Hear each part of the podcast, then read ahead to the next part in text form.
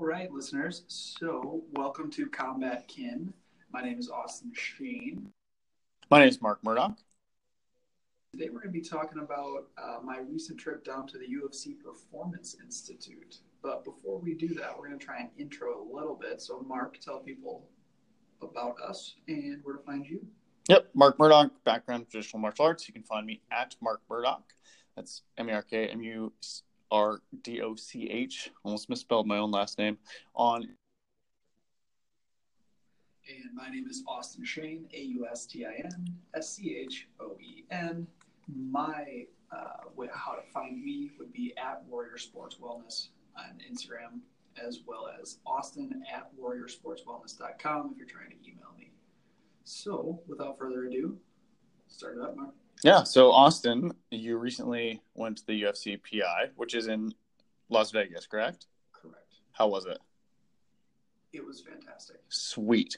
So, just to tell our listeners why you went there, like what purpose, what your experience was like, brief brief summary of that. Yeah, of course. So, um, for me, wanting to work with combat athletes, I wanted to see the pinnacle of their care. So, most people would agree that the UFC currently is the highest level of mixed martial arts. Would you say, Mark? I would agree.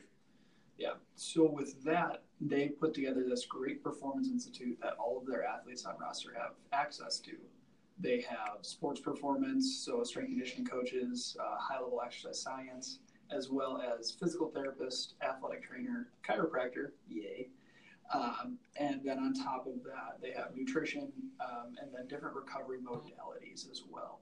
So just to be clear, this is different than the UFC gyms that we see popping up all around, yeah? Correct, 100%. So this is, you only have access to this if you are coming with a UFC fighter on roster or if you work for the UFC in general. What qualifies as on roster?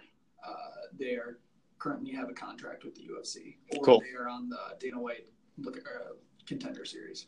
Yeah, I was super stoked when Austin came back and started talking about this because it was a way higher level than I expected. Before he went, he's like, "Yeah, I'm going down Las Vegas, gonna shadow so and so, go to the UFC PI," and I was like, "Cool, cool, cool." You know, like have fun. You know, I don't really know what that means. It sounds like a good time, but it sounds like it was above and beyond, definitely what I was expecting, but above and beyond what you were expecting as well. Oh yeah, man, it was it was amazing.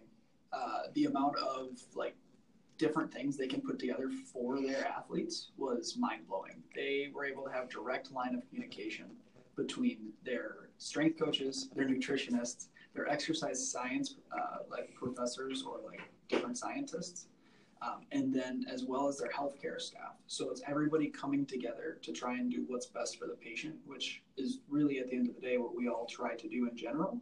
But they have everybody at a high level, all under one roof, which is one of the best ways to get things done. So they have on top of all of the different people there, they also have an underwater treadmill. They have full sauna, full steam room for all their athletes. Um, and then all most of the fighters, I believe, get free food when they go down there too. So they're able to eat very clean for either free or super cheap, which is amazing for the UFC to actually do that for their athletes. That's pretty cool. Yeah, it's super cool, and I've never heard of an organization doing that, especially in a profession that's traditionally known for kind of using and abusing. Their on athletes. Do you think that other organizations are going to head in that direction, or do you think that UFC is just so far beyond everybody else? I mean, obviously, they, I think they are so far beyond everybody else right now. Do you think others are going to catch up? Uh, God, I hope so. To Yeah. be honest, um, I know if I had to guess, I don't have any like insider input, but if I had to guess, One FC over in Asia will be doing something similar to this, just because they have a lot of money coming in and they have a huge following over in the east side of the world. Um, We'll we'll talk about the new facility going into is it Hong Kong? um, I actually don't know. I think it might be Shanghai. I think maybe Shanghai. Shanghai sounds right. One of the listeners, you can call us out for not knowing Yeah, the latest and the greatest in UFC development. But um, okay, so you fly into Vegas, you walk in the doors. What is your experience like coming in and just seeing all of this? Is there anything that really took you aback, or anything that really surprised you? Um, I would say the biggest surprise that I had was uh, how knowledgeable the entire staff was. Like I knew they were good, but the one thing that I've known, like talking with other professional sports or people that work for professional sports organizations, is that sometimes you're able to kind of pay your way to get into those positions. Mm-hmm. Everybody that worked for the UFC, whether it was a strength coach, an exercise scientist, uh, or a healthcare practitioner or nutritionist, was I would say at one of the highest levels you could potentially be for your job. They were all extremely knowledgeable, and no matter what, they were either going to find you the answer or they were going to get you to somebody that could get you that answer, which blew my mind because I've had poor experiences, and a couple of my friends have had poor experiences with, like, say, minor league baseball, with people that paid their way to be that athletic provider and really just weren't good enough for that spot to deal with those high level athletes. My like takeaway that they everybody there was at the top of their field, which was pretty cool. So, what does a typical day look like for an athlete training at the UFCPI? Yeah, so uh, one of the athletes um, that came in, um, I was able to kind of follow the schedule. day morning for a strength conditioning session. Um, and even before that, they are able to get nutrition, whether it may be a protein, a free protein shake, or go over and get a nice breakfast before. Um, then they meet up. They actually schedule in with their coaches. Um, so try to schedule in their strength conditioning. Typically, uh, would be first. Is this their own coaches that, that come in, or the UFC PI coaches? These, these are the UFC PI coaches. Cool. So they, they schedule out with their coaches um, the day before or a couple days before. Then they either go right into their therapy. So most people that are doing strength conditioning also go into therapy because all the physical therapy, chiropractic, athletic training, anything you need, that's also free as well for their athletes. So most of the time, they go straight from strength and conditioning over into their therapy, whatever that may be, to try and help and assist in recovery. Uh, then they go eat over in the cafeteria. It, it, was a pretty cool environment in the cafeteria because you had just regular like office workers mixing in with some of the best fighters in the world, and everybody kind of co-mingling which is a pretty cool environment. Nobody was too good for anybody else, which was pretty cool.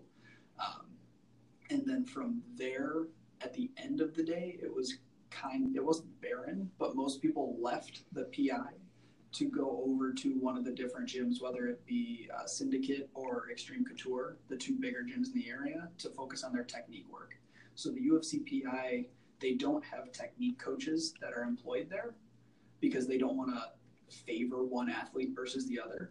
They want to give everybody else on the roster a fair shot, so they're not like, oh, um, let's like Jon Jones comes in, they're training Jon Jones's boxing technique, but whoever he so Thiago if Thiago Santos comes in, they just disregard him. They don't want to make it look like there's a disparity between two people if they're playing favorites. So they just do the performance side of things, not so much on the actual technique side of things or like fight game planning. So speaking of disparity and basically this objective approach to training, I think one thing that's probably important to touch on is how the providers are compensated. Because when you came back, that's one thing that I asked: is this is a chiro paid by how many people they see, or you know, typical billing based on like we would do in an insurance-based clinic? Because that's going to change how those providers, like it or not, actually provide their care.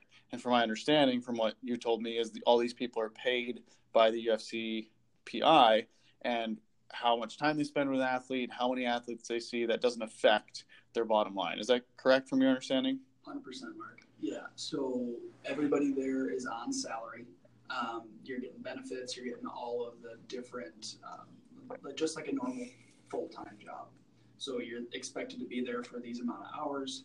If you see one person, if you see 50 people, it doesn't really matter. Um, but you're expected to be there and you get all the benefits of working for a large corporation, which we don't get a lot of options to in the chiropractic world. So I think this is huge because it definitely helps take the ego out of it a little bit. Uh, you told me about one scenario, and maybe you can summarize that in a minute when I, you know, give my brief take on it, where an athlete was being seen by one provider, another provider said, you know, hey, uh, this my treatment modality might be better here. Let's switch the athletes we're working with.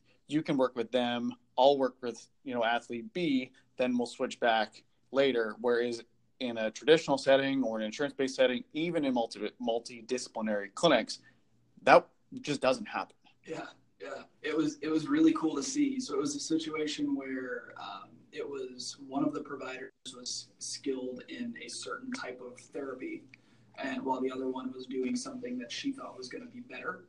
Um, one the other provider came over and said, "Hey, I think this is probably going to benefit this athlete more. Why don't we just switch? You take over the rehab I'm doing, I'll take over the rehab you're doing. And they were able to flip flop based off of their specialty. So it wasn't even just like a PT taking over for a chiro or an AT taking over for a PT. It was literally, I've been to this course. I think this is going to benefit the athlete the most. And the one provider, which I thought was most important, the provider that was working with the athlete, didn't have an ego stopping that from happening they were like, okay, sure, that would be awesome. So it was literally a multidisciplinary clinic in the truest sense of the words. They were doing exactly what was best for the patient at that point in time, which was pretty cool to see. Which is super cool and super rare. I don't think I've ever heard literally of any other organization doing something like this, whether it's baseball to, to football, because everyone seems to have their own invested interest in mind. It's very cool that the UFC is providing all these ser- these services for the betterment of the sport because ultimately it's going to come down to the individual athlete can we train intelligently which is one thing that we've been talking about and we'll continue to talk about throughout this podcast but it's something that you and i talk about all the time versus you know let's let's hold all of these resources to ourselves and let's hoard them and not give anybody else the knowledge well that we're just going to keep hitting the wall like we've done for you know however many years it's very cool to see the integration of these things. Yeah, and one thing that they also were really good about is if somebody, so say you live in Brazil, right? You're not coming up to Vegas every weekend to train or to do these different sessions. Fair enough. They will do an assessment, whether it be strength. That typically they'll fly somebody in do all of the assessments. So they'll do a, a nutrition assessment and their actual metabolic rate assessments. They'll do a uh, metabolic capacity assessment. They'll do their strength and conditioning objective measures, and then they'll do their PT assessment. They will get in contact with your therapist, your strength coach, every your entire team back in Brazil, and talk to them about a game plan moving forward. So they are 100% trying to do what's best for you. They don't care if it's with them. They don't care if it's with your PT back home or your chiro back home. They're just trying to get you to the best shape you could possibly be so that you can be as successful as possible moving forward, which takes a lot to not say, hey, I want to work with you 15 times over the next five weeks. You need to stay in Vegas versus trusting somebody else and trusting that you can tell them what the game plan should be. Which is exciting for the sport in general. Even outside of the UFC, I think what the UFC is doing is going to benefit all of the other fight organizations globally. Oh yeah, um, I'm just at this point waiting for Bellator to catch up and open up one of these PIs. Um, the wrestler and me, they have so many wrestlers over in Bellator. I, I really hope they kind of catch on to this and open one up. Um, ONE FC is probably going to be doing the same thing. They got a shitload of money flowing in organization, and they do all of the different martial arts. So it's not just MMA. They do everything Muay Thai, kickboxing, grappling. In one night, you can have seven different martial arts going on in one card. Um, so that's pretty cool. That if they start opening up a performance center for that, you're going to get a whole new influx of athletes and a whole different challenge set. Um, as well as some of the small organizations, maybe see like an LFA uh, like regional training centers, something like that, where they can just benefit their athletes as much as possible because they aren't on teams realistically. They're all fighting as independent contractors, so they don't have to worry about blurring the lines between teams. Very cool. Mm-hmm. Anything that you think could have been improved when you were there? Obviously, it's a hard question. They have tons of people on staff. They're doing something that you and I have talked about is a challenge for a long time, which is that integrated care between health professionals and connecting that with the performance, like that bridging that rehab to performance path. But is there anything that you think they could do better? Anything in Austin's head where you're like, if I was going to do it, I would run it this way? Honestly, I think just have more of them. All right, fair enough. Can't really pick out one certain thing that they did poorly.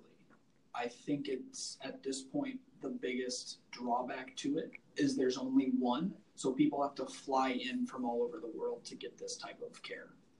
If they could have multiple across the country, 10 to 20 across the world, which obviously is a no short order. They're pretty expensive. It's a dope ass facility. But having more access for their athletes instead of having to have them fly in could probably benefit them moving forward. What do you think is the greatest benefit from having the UFC PI? Uh, uh, for the fighters in general or just for the sport? Sure. So both.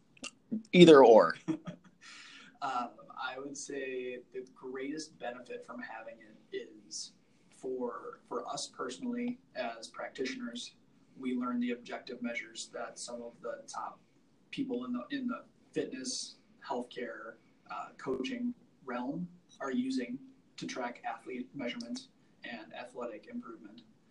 Um, yeah, it's got to be the data. Yeah. For me personally, selfishly, the data that's going to come out from the UFC PI is going to be incredible. I mean, the first report that I have seen so has been very thoroughly done, very professionally done. It's also written to a point where the the progressive strength and conditioning coach could read it. You don't have to have some sort of advanced degree and, and weed through a bunch of jargon. I'm very excited to see what the next five years looks like, not only for combat sport data, but just sports in general. I think combat sports generally I would consider more dangerous than most other other sports, but non-contact injuries are non-contact injuries. So I'm excited to see what the UFCPI comes up with that data that we can actually extrapolate to other sports, whether it be football or even something that feels very unrelated like baseball. Spoiler alert, it's very related when you look at mechanics, but that's that's totally an aside. You should check out my Instagram at Warrior Sports Wellness. I'll talk about that. Rotation. Rotation, rotation, rotation.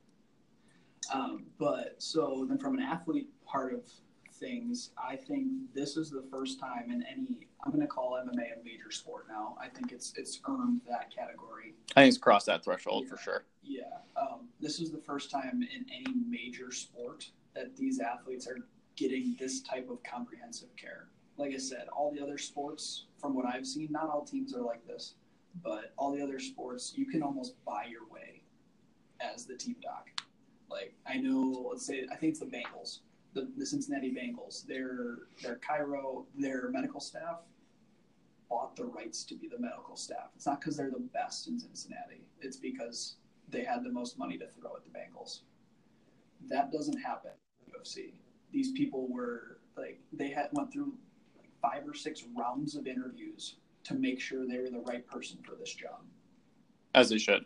Obviously, it's always going to be hard to keep bias out, and I think that's one thing that the UFC PI sounds like they've been doing well, but I think it's still going to be a challenge of those athletes like Jon Jones or yeah. you know the superstar athletes not getting preferential treatment over the others.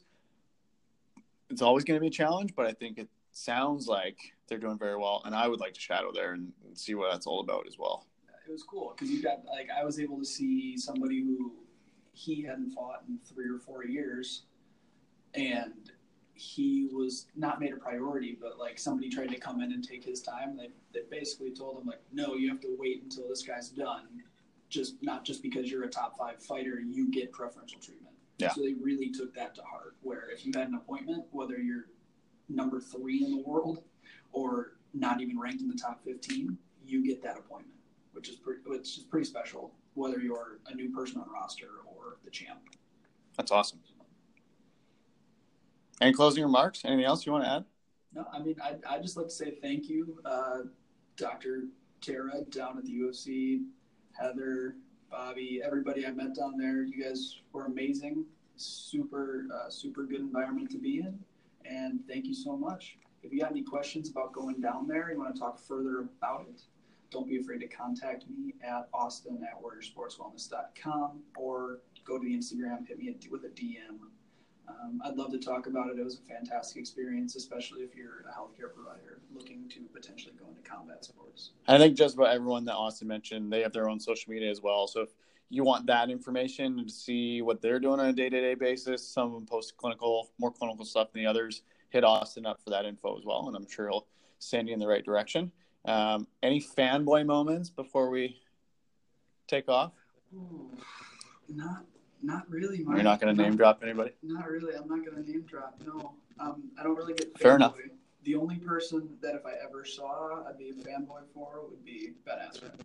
Fair enough. He wasn't. He wasn't there that week, so. Well, waste of a trip then. Hey. I know, right?